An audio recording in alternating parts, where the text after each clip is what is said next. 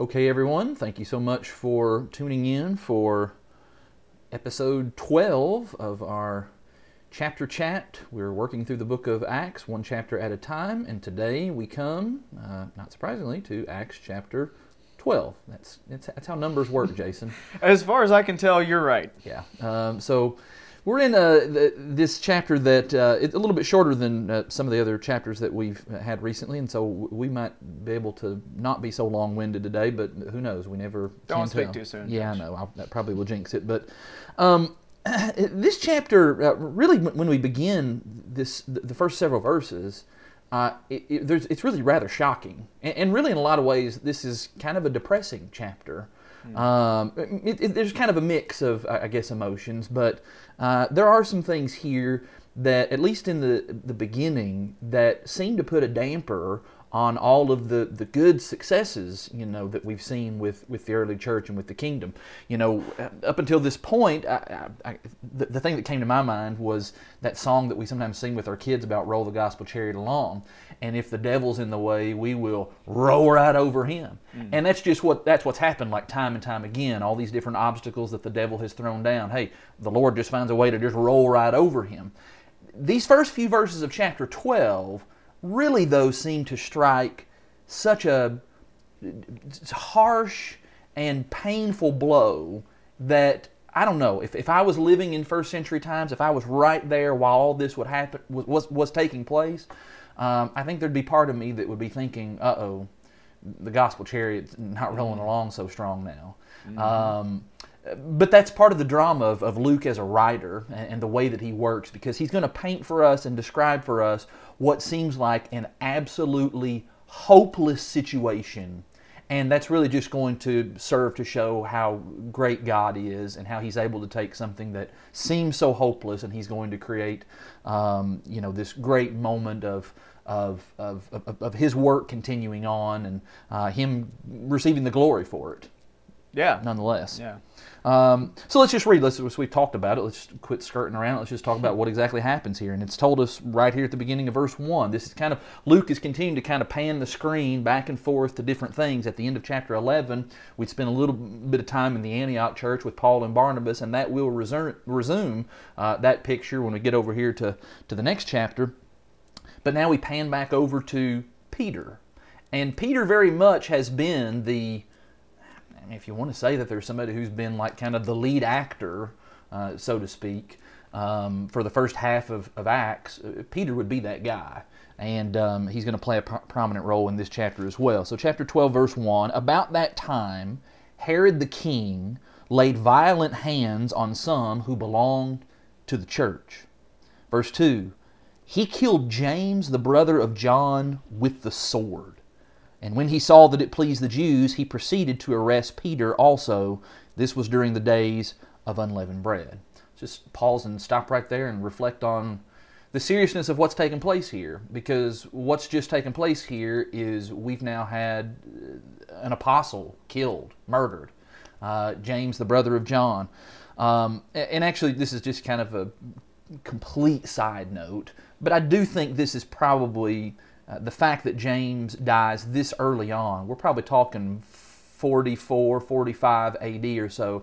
It's probably a pretty good indication that this is not the James who wrote the Epistle of James. Uh, because if that was the case, that would mean that that epistle would be like the very first epistle.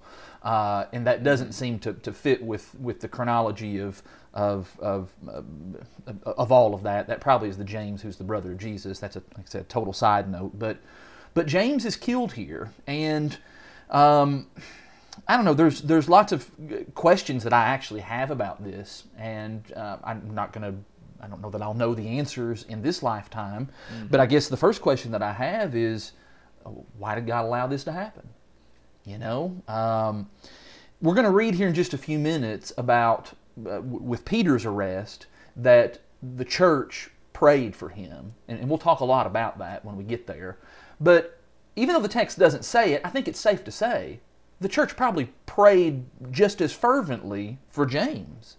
And so my question is, why, why then did God not answer that prayer in, in a in an affirmative, positive way, and you know grant him safety and release, and you know send an angel for him? That's kind of getting ahead of our spoiler alert a little bit. um, why didn't he do that? And, and, and I don't know. Um, Yeah, I mean, it, it just seems like there's a, a, several times where some of God's people are uh, taken out of the fire. You know, don't they don't have to go through uh, what some others do have to go through, and it's Yeah. it's just like to us, we don't understand. You know, why? Why does this person not have to experience it, but this other person does? Yeah. Um, and and the truth is, like you were saying, we don't know. There's no way for us to know why it happened that way. Why God allowed this to happen to James, but you know, Peter, there was a different thing. I, I don't think it was that that Peter was so much better than James Right. or anything like that. But it, it was there's a different purpose, and we, we, from our perspective, we might not see the purpose. Yeah. Um, and and that's that's hard because we like to understand everything. We want to have all of our ducks in a row and, and understand exactly here's why God did this. Well, truth is, we don't. We, uh, we, we don't know. Yeah, and if I'm asking that question two thousand years later, I, I often think about if, if I'm John, James's brother. You know, so we had these two sets of brothers in the apostles, and um, you know, Andrew's brother, he got he got to be saved, but my brother didn't get to be saved, and um, what's the deal there? You know, you could probably, you know, we, we, could we could look at it from that earthly standpoint. We could also look at it from the heavenly standpoint. That you know what, that just means James got to enter into uh, his reward and into paradise uh, that much sooner than everybody else. Yeah, uh, so you know, glass half full there. Um, having said that, though, this would have been just a, a, a huge blow. Uh, uh, this is this is the devil making a strong strike against uh, against the kingdom uh, here during the early stages of the church.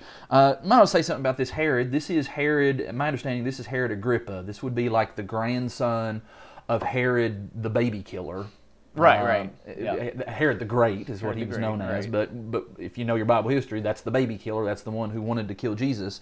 Um, and Herod Agrippa, from from everything that I've ever read about the guy, and I've, I've, I've had some. I remember sitting in Bible class once where a brother was talking about the different Herods. Uh, he was a staunch Jew um, fully committed to, uh, to, to to the Jewish way of things. Um, you'll notice that it says there at the end of verse three that this was during the days of unleavened bread, um, and then verse four is going to go on to say that they were intending after the Passover uh, to, to bring Peter out to the people, and they were going to do this you know big public execution. It seems like. Um, but that probably is, is an indication to us that all right, this Herod, eh, he's wanting to observe, you know, the Jewish um, rituals and all the things that went along with that. You know, um, just like with Jesus, you know, well, we, got to make sure we don't go and arrest him and do all this stuff while it's still the Passover. Uh, we're going to do all this stuff later, and then of course on the Sabbath day uh, when it's time to take his body off the cross. oh, We don't we don't want to be doing work on the Sabbath. Uh, and Herod seems mindful of those sorts of things. Um, and so the fact that he would take these actions against people who were, in the eyes of many, were rebelling against Judaism. Peter, James, the apostles, all these other Christians. Well, mm. yeah, that would have carried him great favor and great respect in the eyes of these other Jewish purists. Um, and that's exactly what happens when he takes James in and, uh, and kills him. The verse three says that when uh, when he saw that it pleased the Jews, then well, yeah, yeah, they're ready. You're such a hero. Okay, well, who else can I do this to?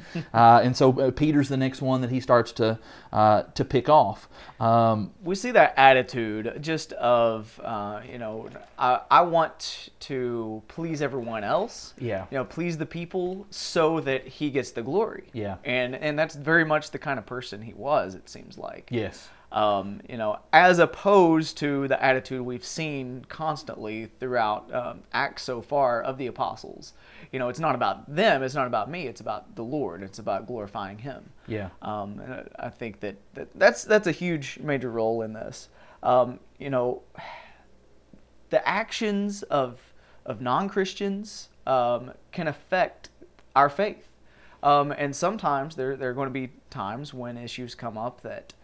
Uh, we we're going to be faced with some situations that might not be fair, might not be just, Um, but you know that's that's just that's the way the world works, and Yeah. that's that's what we're going to be faced with sometimes.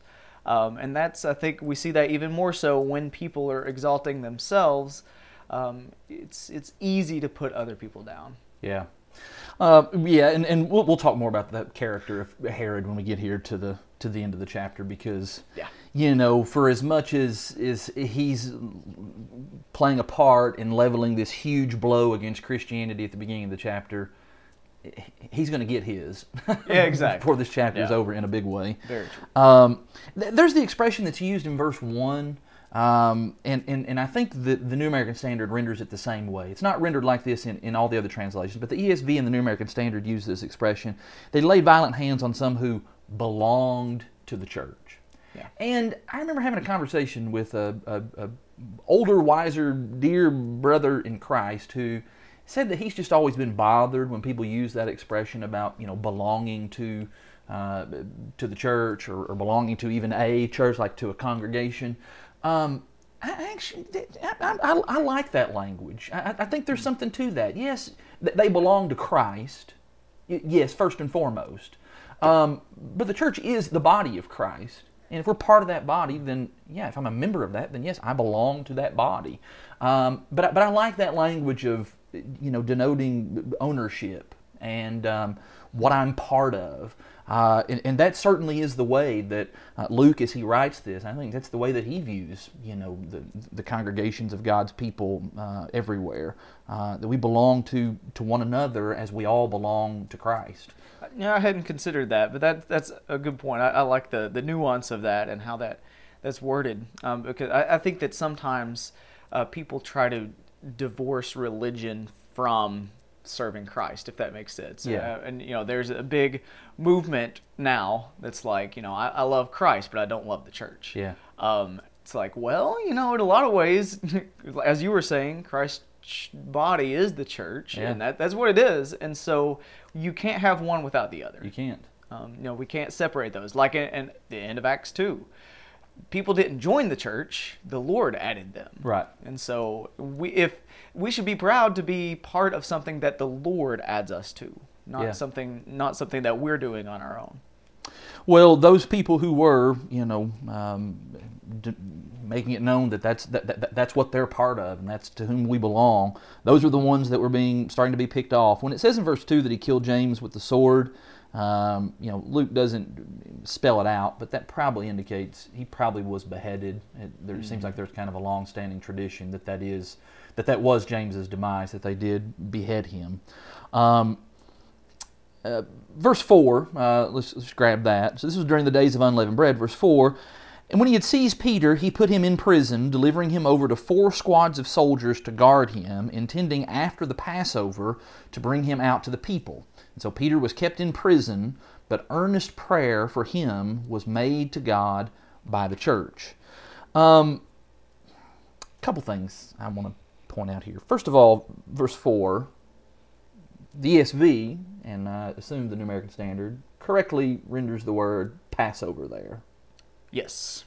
Correct. All right, if you're reading the King James Bible, it's not going to say Passover. if you're reading the Old King James Bible, it's going to have the word Easter. And I will not for one second apologize for saying that that is a bad, bad translation.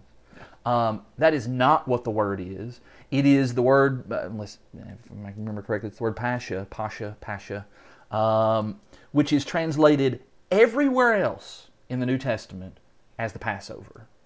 I'm not sure what caused the translators back in 1611 to decide on this one occasion, because this is the only other time that it's that that that, that is found uh, in the King James Bible to render it Easter. I'm not entirely sure. I don't know if there was. I, I, I'm I'm not going to assume that there was some nefarious motive there, um, but it just does go to show that Bible translations are done by fallible people. There's no perfect translation out there. Doesn't mean that the Bible isn't perfect. The Bible is perfect, um, but the translations that we have are, uh, you know, that's that, that's the work of men and uninspired men. As you know, on top of that, um, so we're talking about the Passover. That's what's that, that's the that's the time of year that, that this is. It's the it's Passover time. And really, even you know the indication from, from verse three about during the days of unleavened bread. Well, that, that should also have been a clue that he's just talking about the Passover. Yeah. Um, the other thing that I wanted to say about verse four is look at all of the detail that's that's given here, and, and we're going to see that again when we get into the to, to the next several verses uh, when when we read about. Um, you know all, all the details of like when, when Peter's exiting the, prison, and there's just some things that are noticed. Uh, the things that are specified here, he was delivered to four squads of soldiers uh, who are guarding him. Um, th- that's the first of just many little details that I, I tend to think this is information that Luke had because Peter had told him these things. You know, Right. these, these are details that he just would not have known otherwise. I, I do understand that, yes, the Holy Spirit could just give Luke all of this information. And, and that does, I'm sure that does happen in the Bible, where the Holy Spirit, you know, just gives the information to the person who's writing, even though they weren't there and they didn't see any of this. Uh, but there's just lots of these little details that we're going to notice in this chapter that I think just that goes to show that, that God can also use, you know, the, the researched information you know, that the writers themselves had gathered. And in this case, I think Aunt Luke would have gathered this information, you know, just directly from Peter. Um, you know, I've, I've made the point before in, in, in Mark's gospel. Mark's gospel, there's a long-standing tradition that that Peter um, kind of maybe helped him fill in a lot of the, the details on that. You know, you read in Peter's epistle, he makes mention of, of, of- John Mark there, and uh, and funny because we're going to be talking about John Mark in this chapter. Um, but um, a lot of the details that he had, he couldn't have come from anybody else but Peter. And, and I think that's the case here as well. Just kind of this combination of, yes, spirit inspiration, but also information that was supplied by, by someone who was actually there and would have remembered. I mean, this would have been, think about all the things in Peter's life that would have been memorable events. Certainly, so many things while Jesus was on earth that would have been really memorable for Peter mm-hmm. this one would have been pretty memorable as well. Because this was, you know, the the day when he, I think he was pretty sure he probably was going to die. Uh, and I'm going to make a strong Yeah. point for why I think he, he actually thought that was going to happen here in just a minute. Um, and, and all the other brothers and sisters thought that as well. Um, and I think he would that would have caused him to remember just lots of details about just the setting of where he was and the things he saw. And we walked past this, and there was that. And um, so that's just a little again, it's just a little contextual note as I think about just the text itself. I think it stuff like that helps us to realize this was you know these were real people and they Yeah. had real emotions and they were really there. Um, you know, I think sometimes we we try to. Um, I don't know, make the Bible some kind of like dry rule book. Here, follow this, do this, don't do that. But no, there's story. This Yeah. is rich. You know, there's the narrative there. And I mean, you, you think about too, um, Luke has put in some effort in order to write this. Um, you don't don't see that. Well, I mean, you do see that in, in what he did uh, and and how he, he researched this, but at the beginning of the book of Luke, when he talks about how he's, why he's writing and, and how he developed all that, it, it said uh, he put together the eyewitness accounts and, and testimony of everything that, that he wrote. And so that, take, that took some time and effort. Um, you know, when we serve the Lord, sometimes I think that we think everything should just be rained down on us miraculously and we should just receive knowledge and we're okay now. No, it takes work, it Yeah. takes effort, and, and we, we have a part to play in that. And so I, I think we definitely see Luke's part uh, in how he writes. Yeah. Um, well, verse five is very much a a Lucian. Is that a word? It, it, it, this Sure. is a this is a Lucian thing because he's going to put the emphasis on the fact that when when God's people found themselves in times of trouble and distress, what did they do? They prayed. Mm-hmm. And Luke's gospel is the gospel of prayer. Is it not? I know you're leading a study of, of Luke, and I know you've had to have noticed that. Luke probably records more about prayer and parables about prayer than any of the other gospel writers do. Yeah. Um, and so it should be no surprise to us that when we come now to his sequel, the book of Acts, that, and we've already noticed just lots of other places where the people were devoted to prayer. And, and this is one of those great occasions that, uh, and this maybe shows us as well that, you know what, it's, it's, sometimes we kind of talk down upon the idea of, you know, praying to God in times of distress, and we get on our high horse. We, we ought to just be praying to God all the time anyway. Well, we should. but you know what? In times of great distress and hardship, even more will we call upon the Lord and lean upon Him uh, in that way. And that was the church's response uh, in, in verse 5. And that's, that's without Luke just kind of making that statement, but I'm going to kind of make that statement from the sum total of what we've studied in Acts thus far. And that is um, in, in distress, what are God's people to do? We turn to God in prayer. And, and in particular, I want us to think about the fact that this is in response to governmental persecution. Yeah. You know, and, and, and we're, we're talking about real government persecution, not our definition of what is sometimes government persecution.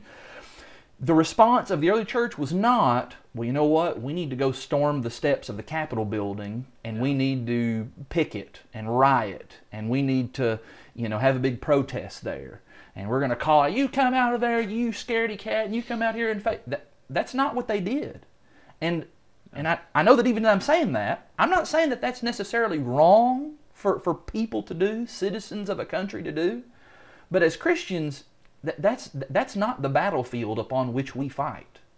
Uh, the battlefield upon which we fight is a spiritual one, and the tools that we have been given are not carnal in nature. One of the tools, one of the instruments of warfare that we utilize is prayer. And that's what God's people do in response to, yes, even government persecution, um, is that we pray. And then we let and, and, and we let God take care of how that's going to get sorted out. Yeah, I think just because you brought up Luke, um, you know, chapter 18 of Luke, when he talks about, and it's funny because Luke, oftentimes, when he's talking about the parables of Jesus, he'll tell you why Jesus had certain things to say. Yeah. And the, the first parable there, he he says uh, he was teaching a parable to show them that they need to pray and not lose heart. Yep.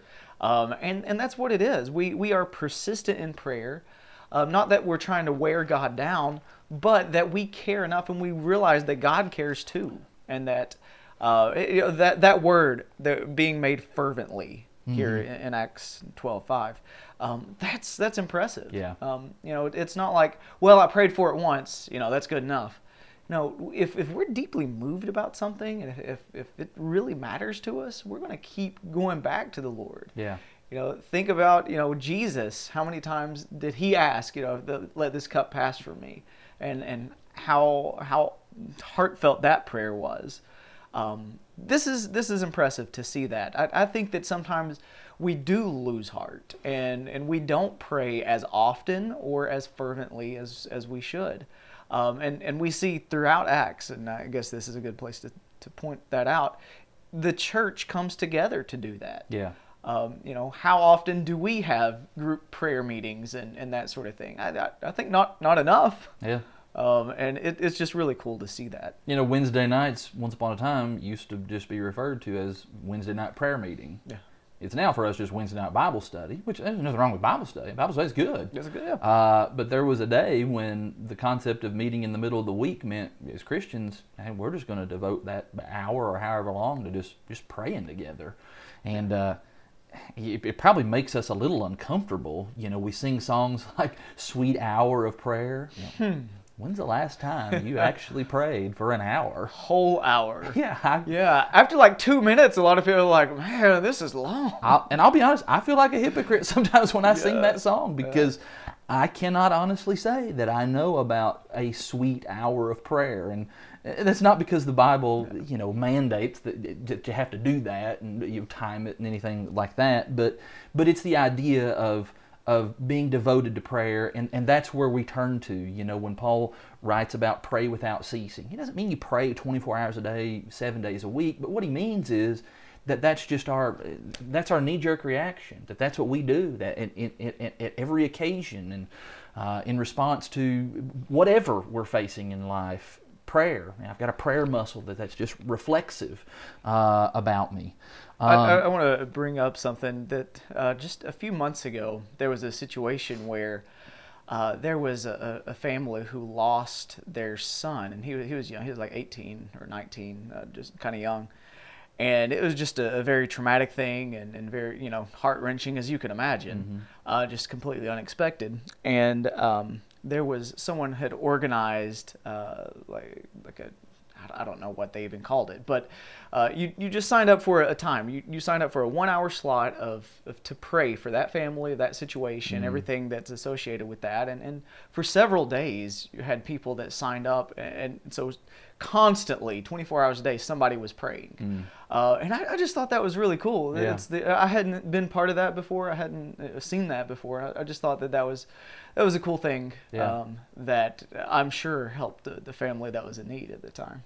Well, and the concept here of uh, so in verse five, the idea here of uh, that the church prayed. I, yeah. I, I, don't think we need to get into the, the thinking that well, okay, if we can, as long as we can get more people, mm. you know, added to the number, well, that's going to make it more possible that God will respond. God can respond to just one person yeah. prays. So it's not about we need to accumulate a bunch of numbers. Um, I, I, think what what what the, these people here in Acts is showing us, and what just the general tenor of Scripture is trying to show us, that there is there is power, there is encouragement that comes in praying together. You know that that passage in James five sixteen that talks about you know confessing your sins to one another and praying for one another. If if if, if you've ever you know done that before with, with, with a, even with just one other Christian, where yeah. you are sitting down and you are sharing some of the deepest, maybe darkest things of your life and your heart, and then you go to God in prayer. Man, that is a powerful thing. Mm-hmm. And um, the idea here of, of, of the whole church coming together and all is one heart and one mind, think about how that helps to foster unity as well when we're all praying for the same thing.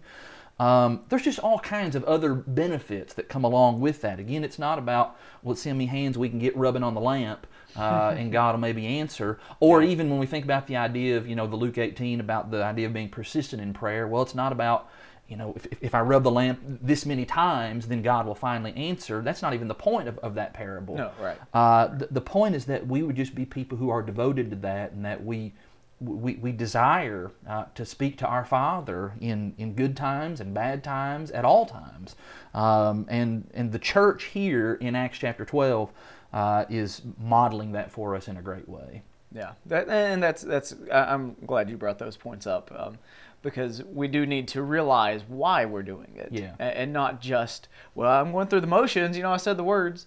No, there, there's, it's a psych. Okay, I'm not going to say it's, it's not just psychological but it, that does help. Mm-hmm. You know, doesn't yeah. it? It, it yeah. helps us to humble ourselves and and understand our role and how little we can do and yeah. how little we can handle, and and and we're laying it down in front of the Father, and so so that the Lord can do something. You know, how encouraging is it to hear?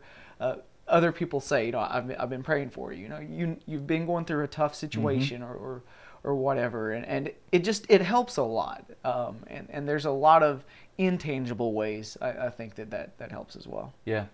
Um, these folks are praying because I'm going to go back to what I said toward the beginning. Uh, that I think what they that they foresee that this is, if not hopeless, they at least recognize we're powerless here. Hmm. There's nothing that we can do about this, you know, personally. It's not like any of us we're gonna go break in and crack him out of jail uh, or do anything along those lines uh, they recognize that God is, is the only one who can do something. This is like when the you know the doctor comes into the family and says, "Look, we've done all that we can do. There's there's there's nothing else." Um, it's in moments like that that we really feel the weight of I, I have no other recourse now but to lay it fully in God's hands. Uh, not that I wasn't putting it in His hands before, but now it's it's really the recognition that everything about this is in his hands now. And I think that's the way that they were approaching this. Um, say something just real quick as well, one more time about this issue of, of Herod doing this to, uh, to, to please these people. Um, and then, of course, trying to be observant of the Jewish festivals and so forth so as not to to you know make an enemy out of these Jews. Mm-hmm. Um, I think that speaks to the fact that they need the, the, these Jewish people needed Herod, and Herod needed these Jewish people. Um, he needed their cooperation so that he can you know maintain his position. Yeah. Uh, and they needed his cooperation so that uh, they're not maybe feeling the, the, the pressure as much of the Romans you know, hey, Herod's got us under control. We're all getting along. Romans just leave us alone. We can still do our thing over here. Uh, and so it was a you know, kind of a mutually beneficial relationship for them to you know scratch each other's backs, and um, and that's kind of still at play here. I'm just bringing that up because um, th- this issue of, of of the Jews that's the real kind of villain here in the book of Acts. I, I think mm-hmm. we make the mistake of, of just assuming, you know, it's the Romans and these big bad Romans coming in and these Gentile, godless people, they're the ones causing all the trouble for, for the church. That's really not the case. Right. Um, it's it, the, the real problem are these are the, the Judaizing people, um, and a lot of that's going to come to a kind of come to a head in chapter 15 um, but but let's just be mindful that that's really kind of who's who's orchestrating a lot of the problems in the background, um, and this chapter is showing that in a in a big way. I, I, think one thing to think about here, you know, when it when it calls Herod the king, you know, sometimes we look at that word and, and we're like, oh, he's the ultimate authority and the yeah. ruler. You know, that wasn't he wasn't really a king. Yeah. I mean, that's he liked to call himself that. like know. a token figurehead, yeah. mostly. Right, right, exactly.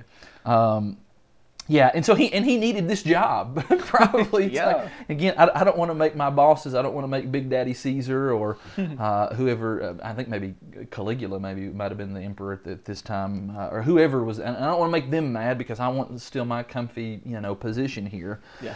Um, so, all right, so we've got so we've got Peter. The expectation is is that you know once all right once Passover and all that stuff's done, we're going to have ourselves a, a good old fashioned public execution, and that's really going to uh, win him some points in the eyes of the Jews. Verse six. Now, when Herod was about to bring him out, on that very night, Peter was sleeping between two soldiers. Can I just say right here?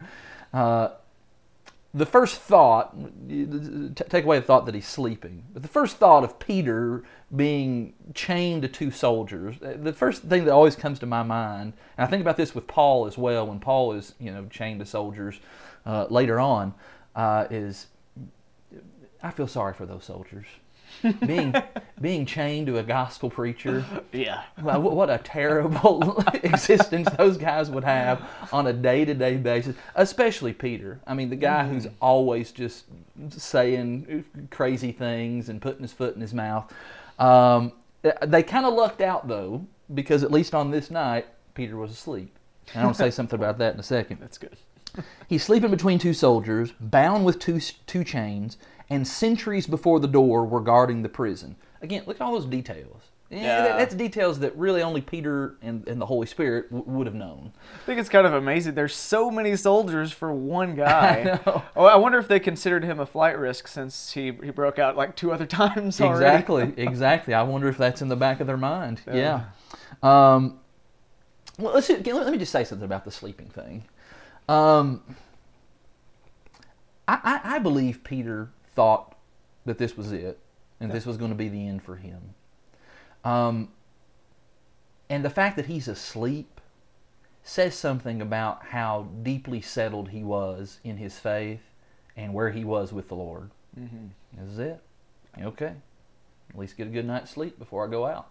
Uh, there's not, you know, he's not riddled with anxiety and worry about what's going to happen the next day. Now I realize saying all that, it may be just he was so physically exhausted he just could not stay awake and think about those things. But I, I tend to think more along the lines of he knew where he stood and he, he knew what had happened to James, and he, I'm sure he knew that James was ready to go as well. Um, and I'm ready to meet the Lord, and that, that's just powerful. Uh, I want to I want to be able to be that same way whenever my hour comes. Yeah. Um, know, it, it to be able to sleep when any kind of stress is going on. I mean, we've all experienced that. It's hard. Yeah. Um, and the only way you can you can really truly sleep and get rest is, is when you do feel at peace. Yeah. Uh, you know, it, it reminds me of when uh, Daniel was thrown into the lion's den, and that we, we hear about King Darius, I think it was, who at the time he, he wasn't able to sleep all night because he was so concerned about Daniel. Yeah. Uh, it's like, well, Daniel probably slept better than he did. Yeah. Next to the lions. Right, You know? right. When the Lord's with you, I mean, we don't have to worry. We don't. Yeah. We don't have to be concerned. And, and, and in the case of Peter here, it, he he's sleeping heavy. Because Yeah. the, the Yeah, next point. verse is going to tell us. I mean, the angels over here like banging him and, and elbowing. Wake up! Uh, so verse seven, and behold, an angel of the Lord stood next to him, and a light shone in the cell. So obviously, just turning on the lights doesn't doesn't affect Peter. Mm-hmm.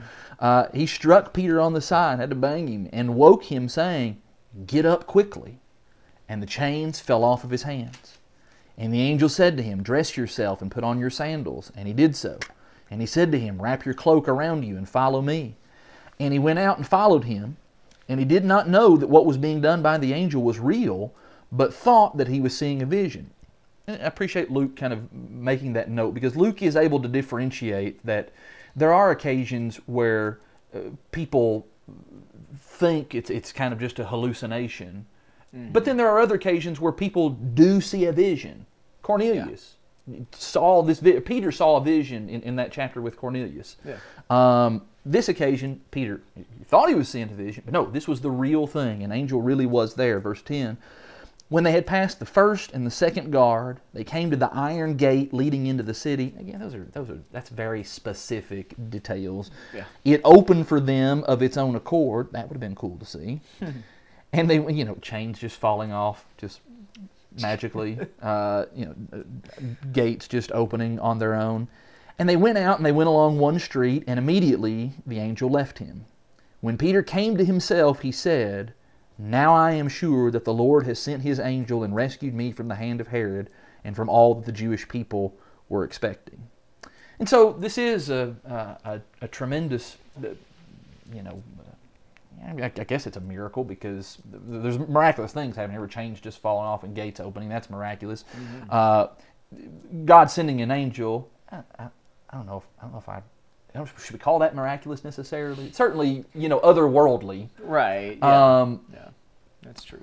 but God is causing amazing things to happen. The, the- the important thing here is God is responding to the prayers of His children and uh, is answering in a in, in, in a big way. That Peter's life is going to be spared. God has more work for him to do. Um, you know, I don't know. Maybe that's maybe that's part of the answer to the James question. Maybe God saw that James's his work was done, and that's why He allowed him to to be taken, and you know didn't set him free. Um, but He's got more in store for Peter. Don't know. Um, find out one day. Yeah, and that's you know Peter. Uh, we don't see him after this occasion being like, "Whew, that was such a close call. I think I'm just going to take it easy the rest of my life, and Yeah. you know, just really enjoy things, stop to smell the roses, kind of thing." It was nope. Right. he was he went right back to it. Yep. Um, and, and and that just shows he had some other things that he needed to do. Yeah. for sure. Um, I don't know. What else you want to say here about the the angel's delivery in these verses? Well, maybe it's another slap in the face to the Sadducees. Uh, it was an, uh, once again an angel Yeah. that let them out. They didn't believe in angels, in case you forgot. Uh, but yeah, that that was um, that was kind of an amazing thing. Yeah. Um, and, you know, we could get off on a tangent talking about angels, e- e- even though I, I'm, I'm not persuaded that angels work in, in that same kind of visible way today to where. To where you know you're able to say decisively what Peter says in verse 11. I am sure that the Lord sent an angel and rescued me. I'm not. I'm not. I- I'm not 100% persuaded that I can always, you know, pinpoint exact moments in my life where an an angel, you know, delivers me safely through something or prevents something from happening. Um, despite all of that, I am still confident that angels are at work. The book of Hebrews, I think, makes that point very clearly. Ministering spirits are working on our behalf, um, maybe kind of working in an invisible fashion, or maybe they're taking on you know, human form to where we just wouldn't, wouldn't even recognize in, anything different uh, about them. Uh, but we can still uh, be confident and be thankful to God uh, that these ministering spirits that were working in New Testament times in very um, overt, tangible ways, they are still working on our behalf today, and, and we can be we can be glad for that. Yeah, I, I think anytime we get a glimpse into like the spiritual realm, it, uh, it's just we cannot comprehend what's going on there, Yeah. and, and that's there's not a whole lot of mention made, but every time it is, it's just like so. Like as a matter of fact, you know, here here it is.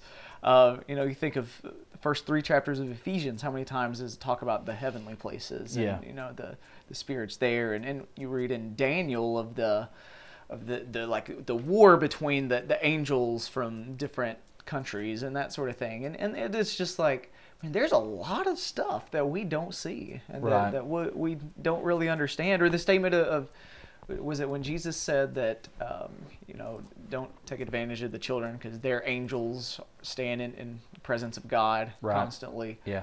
um, and so there, yeah, there, there's definitely a, a tangent we could get down, and maybe we have a little bit. Um, but yeah, there's, well, there's I a lot just, that we don't see. Yes, and I, I just think it's important to say, okay, all right, yes, maybe angels aren't doing these kinds of things in, in this kind of open way today, but but what what was true for, for New Testament Christians in the first century in that sense, it's still true today um, that God is at work and He does utilize angels as ministering spirits to to, to, to carry out some of that work from time to time, and um, I so think it shows God is active. He's still active. Yes. Amen. Um, verse 12. After coming to all this, when Peter realized this, he went to the house of Mary, the mother of John, whose other name was Mark, where many were gathered together and were praying.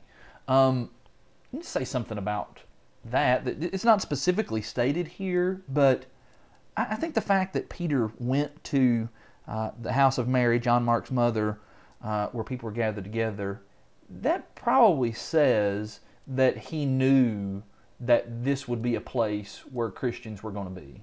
Yeah. Um, that maybe this had been their habit and their practice for some time. There's there, it- it's been speculated that this place, you know, Mary's place here, may be the same place that is described as the upper room in chapter one of Acts, where the disciples were gathered together, which also may also be the same upper room where Jesus and the disciples had gathered together to observe the Passover and Jesus instituted the Lord's Supper.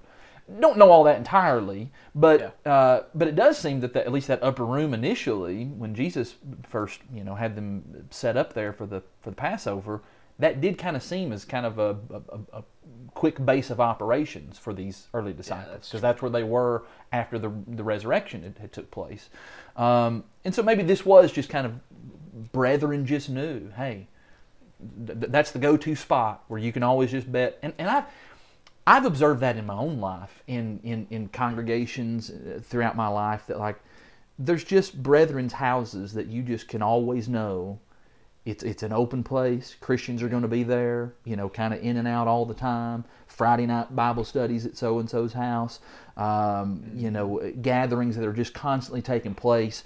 And uh, I just wonder if, if Mary was just kind of known for that same kind of uh, hospitality in that same way. Maybe so, and, and it doesn't seem like the angel directed Peter there. This No. was after he came to his senses, Yeah. and, and the angel was gone. So he he knew that they were going to be there. And for all we know, there maybe had been prayer being offered for James prior to this, and Peter may have even been there at Right. that same house. Yeah. And so he just, no, of course, that's where, where would they be? Oh, they'd be here. Yeah. Um, That's good uh, the mention here of, of John Mark, this is um, this is the same guy that we believe wrote the Gospel of Mark. Uh, lots of good outside biblical evidence that, that points to that. Um, and it is the same John Mark that we're going to. This is again Luke kind of doing these quick introductions to people Yeah. who later on become become important parts, and he's going to pop up. Um, well, even right here at the end of, of this chapter, is being introduced as being a, um, a a part of the work that Paul and Barnabas are doing together. Um, the point of verse 12, though, is that these people are together praying. Yeah. Verse 13 And when Peter knocked at the door of the gateway, a servant girl named Rhoda came to answer. And recognizing Peter's voice, in her joy, she did not open the gate. you can't say that you know there's not humor in the Bible. This Yeah. is this is a scene that I feel like I've seen in movies multiple Yeah. times, Yeah. and and they stole it from here. This is where they plagiarized it from. In her joy, she did not open the gate, but she ran in and reported that Peter was standing at the gate. They said to her, You are out of your mind. But she kept insisting that it was so. Now, I'm going to say something about the angel thing here in just a second, but I think this is probably evidence that maybe some of the prayers that they were offering might have not been in full faith that God was actually going to act.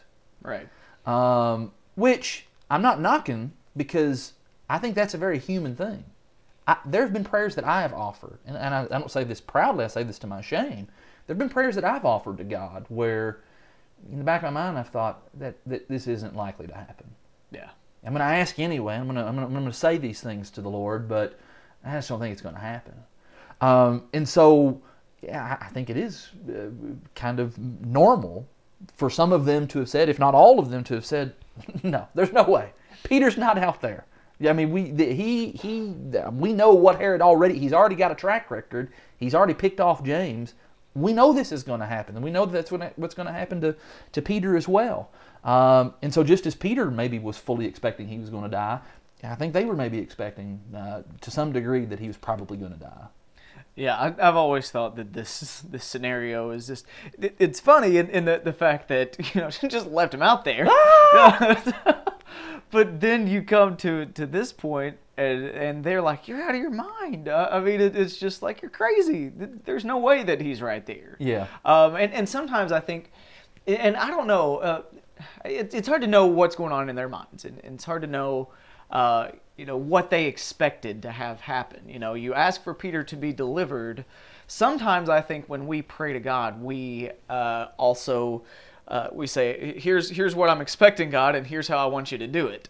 It's like you know that's that's not how God operates. Yeah. You know he he can do far greater than we can even imagine, and so sometimes if if we think we know, and this is dangerous, but if we think we know what's best, and, and we tell God, "Here's how I want it to to roll out," if it doesn't happen that way, maybe that's a good thing. Yeah. Um, because you know maybe they were hoping that the next day, right before the execution, you know, the guy would like drop his sword or something. I, I don't know. Right. Right. Um, but they, they definitely did not expect this to be the outcome. Yeah, the totally unexpected, um, and and maybe that's the word I should have used earlier when I was talking about hopeless uh, situation. Just it's totally unexpected. This was just outside the realm of what they thought was was really possible, um, and um, And they and they've seen a lot. yeah, yeah, um, but I guess the hopelessness of, of James of you know knowing that that had happened. Yeah. I'm sure that was that was a big major role into that. yeah. Um, so they say, you, you, Rhoda, sorry, you, you- you're out of your mind. You're just you're seeing things. Then the last part of the verse, and they kept saying, "It is His angel." Now, um, I guess there's probably different ways that that's been taken, but I'm just going to say that I think that there were people there who still had something that was popularly thought amongst the Jews at that time, and that is the concept of the guardian angel. And, and that is a concept that's still believed by many today. Uh, I'm not going to just say that, that that's not true. I'm just simply going to say, I don't think the Bible teaches that. Um, and just because these people said, oh, it's his guardian angel, um, well, that didn't make it so. You know, just because some, somebody says something and it's recorded in the scripture, well, that, well, that doesn't mean that that's actually the case. You know, Pharaoh said, well, well, who's God that I should listen to him or obey him? Oh, well, see, Pharaoh said there's no God. Well, yeah, he said that yeah. and it's recorded in the Bible, but that doesn't mean there is no God. Um, and the same here with this guardian angel thing. Um, I, there's just there's not anything in Scripture that I think clearly teaches that. The idea that each person has assigned to them, you know, a specific angel who represents them, takes care of them. In this case, I don't know what they were thinking. That I mean, does your guardian angel look like you? You know, because if she saw someone that she thought looked like Peter or had, you know, Peter's sounding voice, um, d- does the angel just assume your visual look or the sound of your voice? I don't know what, what the thinking was. Um, but but but they, they obviously were wrong. Whatever Yeah, they yeah. thought, they, they, it was wrong in their thinking. Yeah, I, I- I think that they were so uh, surprised, and sometimes we're just so caught off guard that we say things that Yeah. you know. Once you look back on it later, it's like, well, obviously, no, that wasn't it. Yeah. But uh, you know, maybe that was something like that. Let's say one thing about the guardian angel thing, lest somebody you know hears this and uh, takes offense at the idea that well, they're saying there's no such thing as guardian angel, and there may be people listening who do believe that idea and, and find comfort in that idea that I have my own personal, you know, angel who's watching over me. Uh, I'll tell you what I take greater comfort in is that like that passage in Hebrews that talks about ministering spirits that are working on our behalf. I take greater comfort in the thought that there is a whole host of angels Yeah. who are at the beck and call, ready to serve on on our behalf. That There's not just one. There's there's all these. They have an interest in us. They care about us. Um, you know, the rejoicing that they have when a sinner re- repents and turns back to God ought to show us that they, they do have a genuine care and concern for our well-being. They want us to be there where they are someday. Um, and so, guardian angel singular, or whether we're talking about a host of, of, of angels working on our behalf, um, we, we ought to find some some assurance and, and comfort in that, uh, regardless. Yeah, and doesn't matter even if there's just one angel looking after you or, you know, how it works together. We know that all of them care uh, because of, of passages like that. Yeah. And um, it, it's not just like, well, if this one angel doesn't see everything, then, you know, I guess, guess I'm out of luck. Right, right. No, God sees everything. He, he knows what's going on. And so he's going to cause whatever that needs to happen to happen. Yeah. So while they're inside the, the house there, you know, going back and forth, having however long this conversation was about it's Peter, no, it's an angel, oh, it's Peter, it's an angel.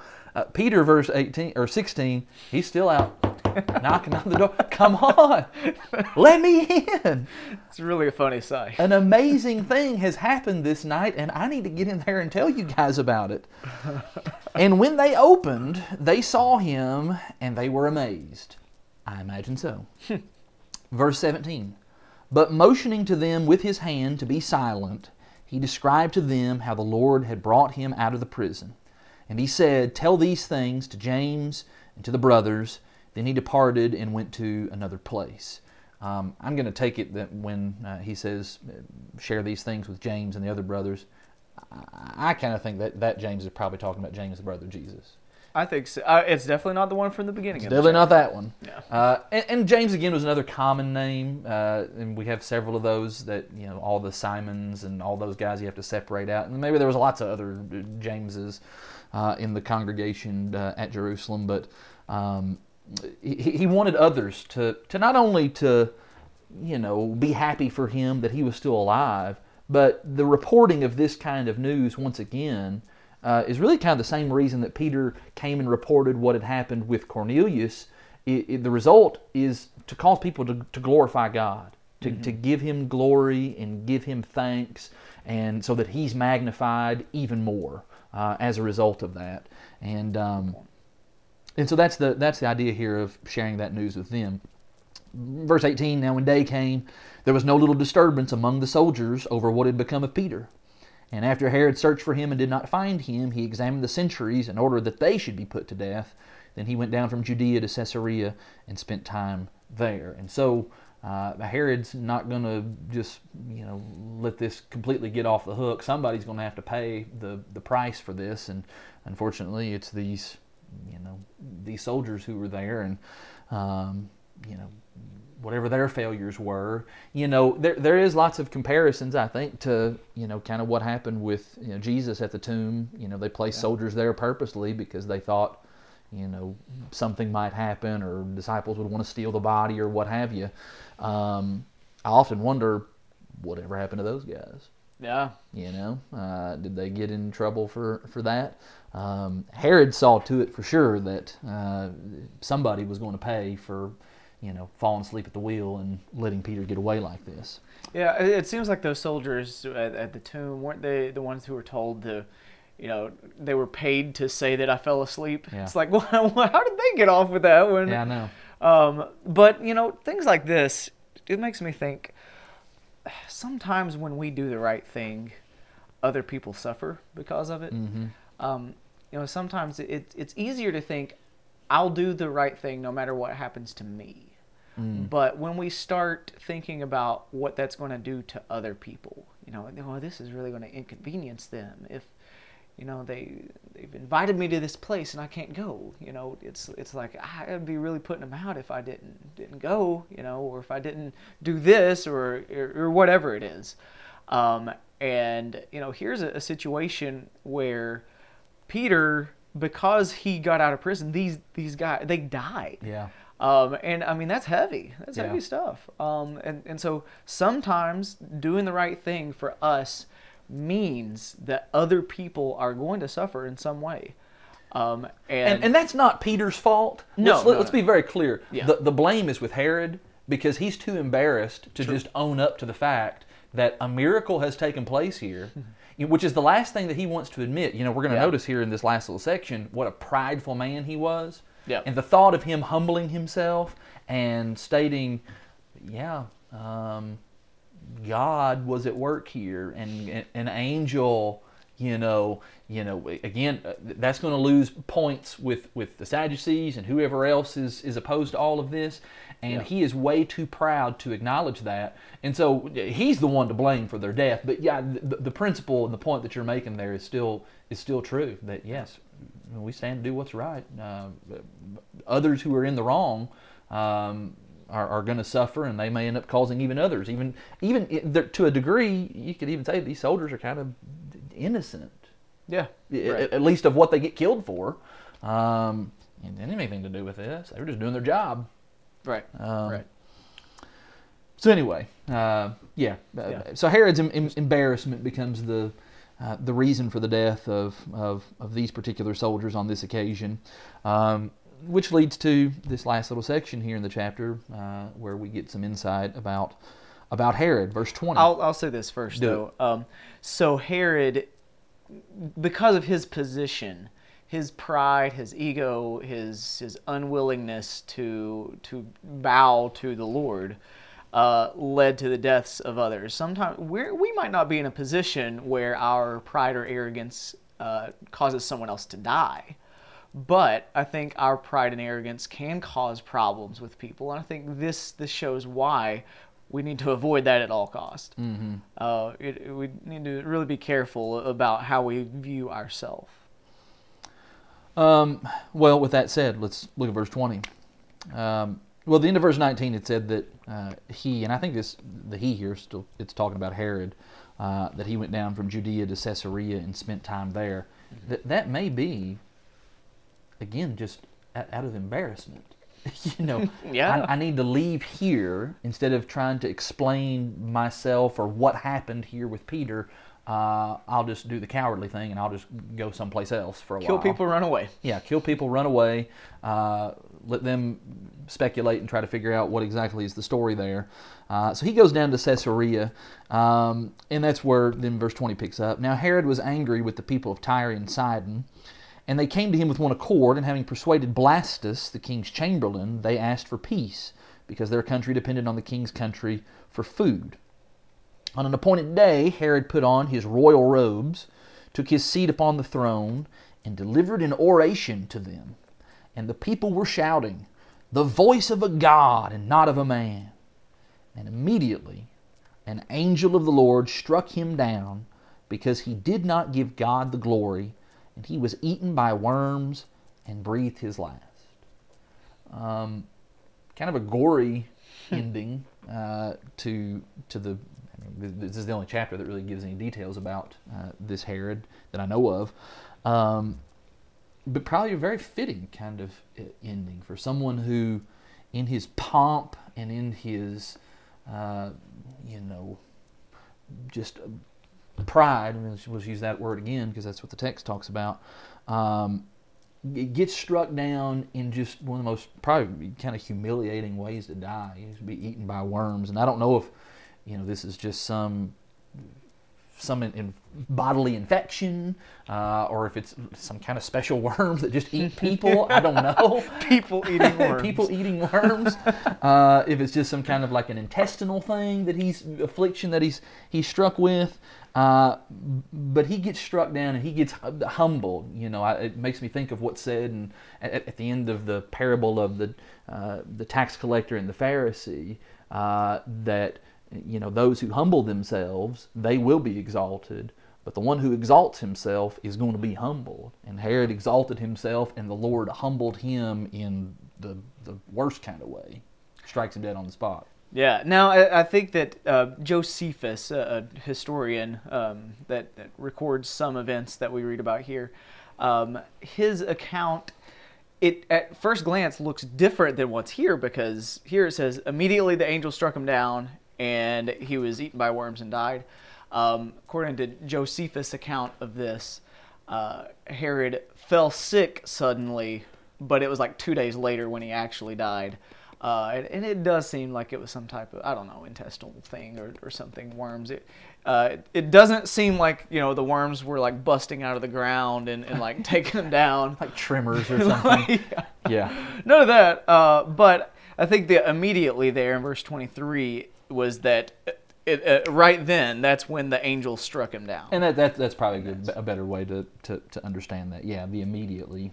Uh, I've, I've got Mark on the brain. You know, Mark uses immediately, yeah. and, and when Mark says it, hey, something's happening right then and there. It does, yeah. But yeah, that's it, it. Probably is just an indication that you know he was an otherwise healthy person up until that moment, and then mm-hmm. bang, he's this terrible intestinal problem, and then it's he, he which you know probably would have been would have made that more painful then you know yeah. the fact that his his if, if, it's an illness that's prolonged over a couple of days instead of just being struck dead on the spot you know, this is the lord sending a message to him and i wonder what kind of thoughts were going through herod's mind during those if it was a couple days his last couple days on earth and whether he you know had any penitence at all uh, or any recognition that um, you know God, yeah, I, I did not give him uh, the, the honor and the glory that he was due in all of this and how his hand was at work and everything. Um, all of this just points to the fact that God takes very seriously um, not just the sin of pride, but, but that specific phrase that's used in verse 23 that he did not give God the glory. Mm. And I, I, I, will tell you that in, in recent weeks, um, I listened to a sermon by a guy who actually was not he's not a he's not a Church of Christ preacher. Hmm. yeah. He's a denominational preacher. Uh, but it was actually one of the, the, most powerful sermons I've ever heard by someone that is outside of, I believe, is outside the body of Christ. Um, he preached about how the whole message of Scripture is, is, is the glory of God. Mm. That that everything is designed. You know, the, the Bible is not our story as we sometimes think it is, where we go and you know we read the story of David and Goliath, and I'm David, and I got to fight all the Goliaths in my life. Uh, that when we take that approach to Scripture, uh, it's very selfish, uh, and yeah. it, it becomes about me. When in reality, the Bible is about God, and it is about what is for His glory. Um, you know, there's that the 23rd Psalm. You know, that's arguably one of the most famous chapters in the whole Bible. The Lord is my shepherd. Oh, we just we love that. Yeah. The, the, the personalness of that. He's my shepherd, and look at all the things that He's doing for me. Uh, you know, He leads me beside the still waters. Uh, he restores my soul. God's doing all this stuff for me because, man, I'm, I'm really something. God's really into me. uh, and, and, but then he, he, he, in the in the sermon he makes the point. Uh, he he uh, makes me to lie down in green pastures. And then what's the next thing it says? For His name's sake. Mm. It's for Him. It's for His glory. So that now when I now that I go back and I'm rereading Psalm 23, I'm not so much thinking about you know all the stuff God's doing for me. I'm thinking about how great He is, how wonderful the Shepherd is. And you start reading in Scripture, there is just so much of things that God does for people, not because we're so awesome, no, it's because he's so awesome. In fact, there's a number of times in the Old Testament where um, you know, God will say things like He's going to spare Israel, He's going to do these kindnesses for Israel, and God will explicitly say, it's not because you're awesome. In fact, you're pretty awful. Yeah. But I'm going to do this for my glory, so that my name is great in all of the earth. And when we come along and, and want to deprive God of that, maybe intentionally, kind of like Herod, or maybe just kind of unknowingly, um, I, I, think the Lord takes terrible offense at that. And uh, it's really reshaped. I've, I've never been more appreciative in my life for a sermon preached by a denominational preacher than I was for, for that sermon. Because I, was, I was able to amen the entire thing. Um, and Scripture bears that out that the glory of God is what that's what our lives are about is to live them to the glory of God. And I realize, you know, we think about well, you know, how can I b- b- drink this Mountain Dew to the glory of God? And and, and well, well the, let's stop and think about that. God in- gave me the, the, the, the capacity and provided the means so that I could go to the store and purchase that cup of Mountain Dew. To Him be the glory for that. Uh, you know, and you can get down to the most minute details of life to where God can be glorified uh, in those ways. Um, and Herod is, he is, um, he's arguably the principal offender, at least in the Bible that I think of, uh, for just completely going against that concept of, of giving God the glory that he's due, wanting to rob and deprive him of it. Yeah, that that's a really good point. Um, you know, you think, thank God for giving us bodies that can uh, take in food and Yeah. drink and, and break it down and that sort of thing. Um, but you know, you, you also think of like Nebuchadnezzar from the Old Testament, uh, where he was he thinking about how great he was and how, how much he had done for Babylon. Well, God turned him into an animal for a while. Yeah. Um, really brought him down. And every time we see that constantly, you know, and, and I like what you said about the glory of God. It, it, that's what it's all about. There was a, I think it may be Second Corinthians, um, but Paul makes a, a statement, um, something along the lines of, uh, he thanks God uh, when, just basically the idea of evangelism, teaching others, uh, not not necessarily just because uh, it, it's good for them and you're saving their soul, but so that God will be glorified even more. Um, and that's that's an interesting way to look at that because sometimes I think uh, even even in evangelism we, we think that you know what I'm being completely selfless because I am helping other people, but still then we can we can do that with an attitude of pride too. Yeah, yeah. But you know what it's all about is the more people we teach, the more people who will be praising and honoring God, and that brings more glory to Him. Yes. Um, and I think that, that that's the way to look at it, and that's the way that, that the apostles viewed their work. It was not about them; it was you know glory to God. You know, so how dare we accept? And sometimes you know people people give us compliments, and, and people you know say you know you did a good job with that or, or whatever, and that, that's good. You know, that's encouraging. Yeah. We need encouragement, but um, when we take that too far and we make that be a prideful thing, be like, you know what, I was pretty good. You know, that that was a good lesson, wasn't it? Um, you know, we we need to just be no, well, well, thank God for that. You know, uh, and and point all glory back to Him. Success and um, maybe wealth and um, you know positions uh, of, of power. Those are th- those are strong temptations that that often cause us to, to to not ascribe proper glory to God. You know, Herod's in a position of he's in a lofty position. He's king, even though it again it's kind of a token figurehead uh, position. But he has some measure of power, at least at least in the eyes of the people. He seems like a powerful guy. If you're the king, that probably means you're a pretty wealthy guy. Uh, you know, you've you've lived in luxury for maybe a good portion of your life, if not all of your life. Uh, and so, yeah, it's real easy to get to thinking, um, I'm something. I'm pretty awesome. Look at look at what I was able to do, and yeah, God help me.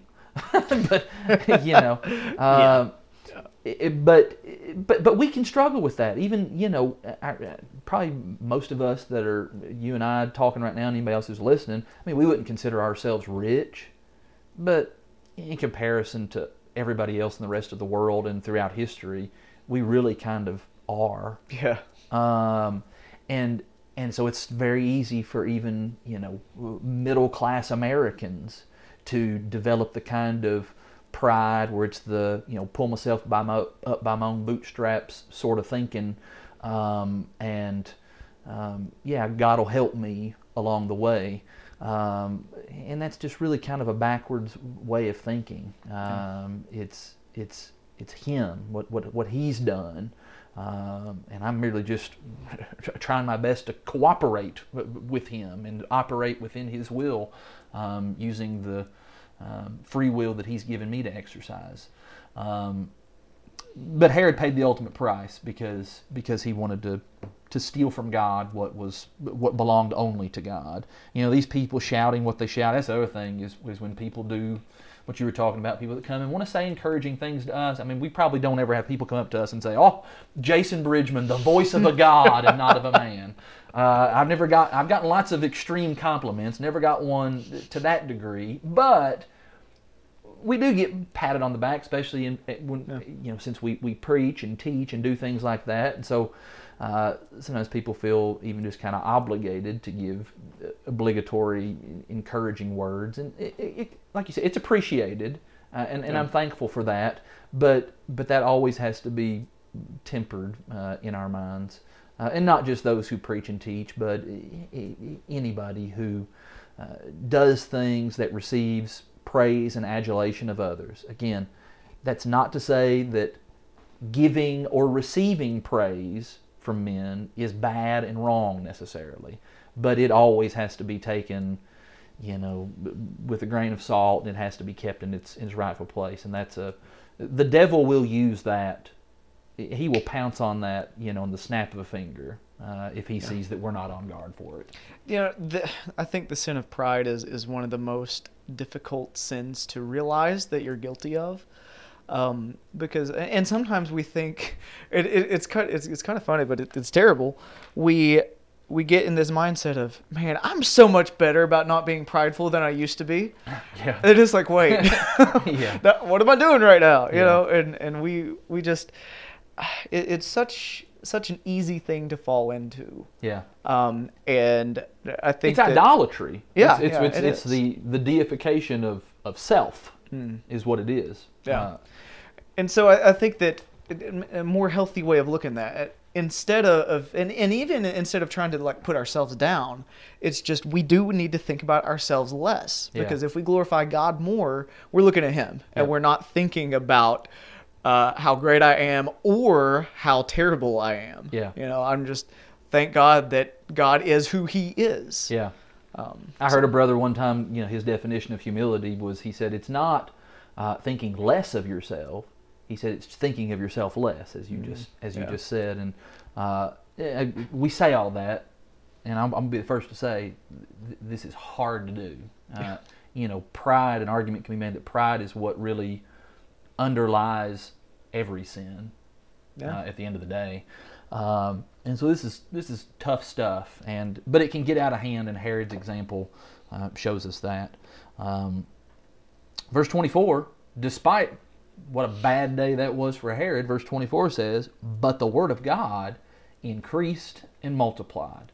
And so here's kind of the uh, the, the, the flip side of where things looked at the beginning of the chapter, where things looked bleak and dark and, and somewhat hopeless. We got an apostle dying, and another one's picked off, and you know his his head's you know right there on the chopping block, ready to be taken as well.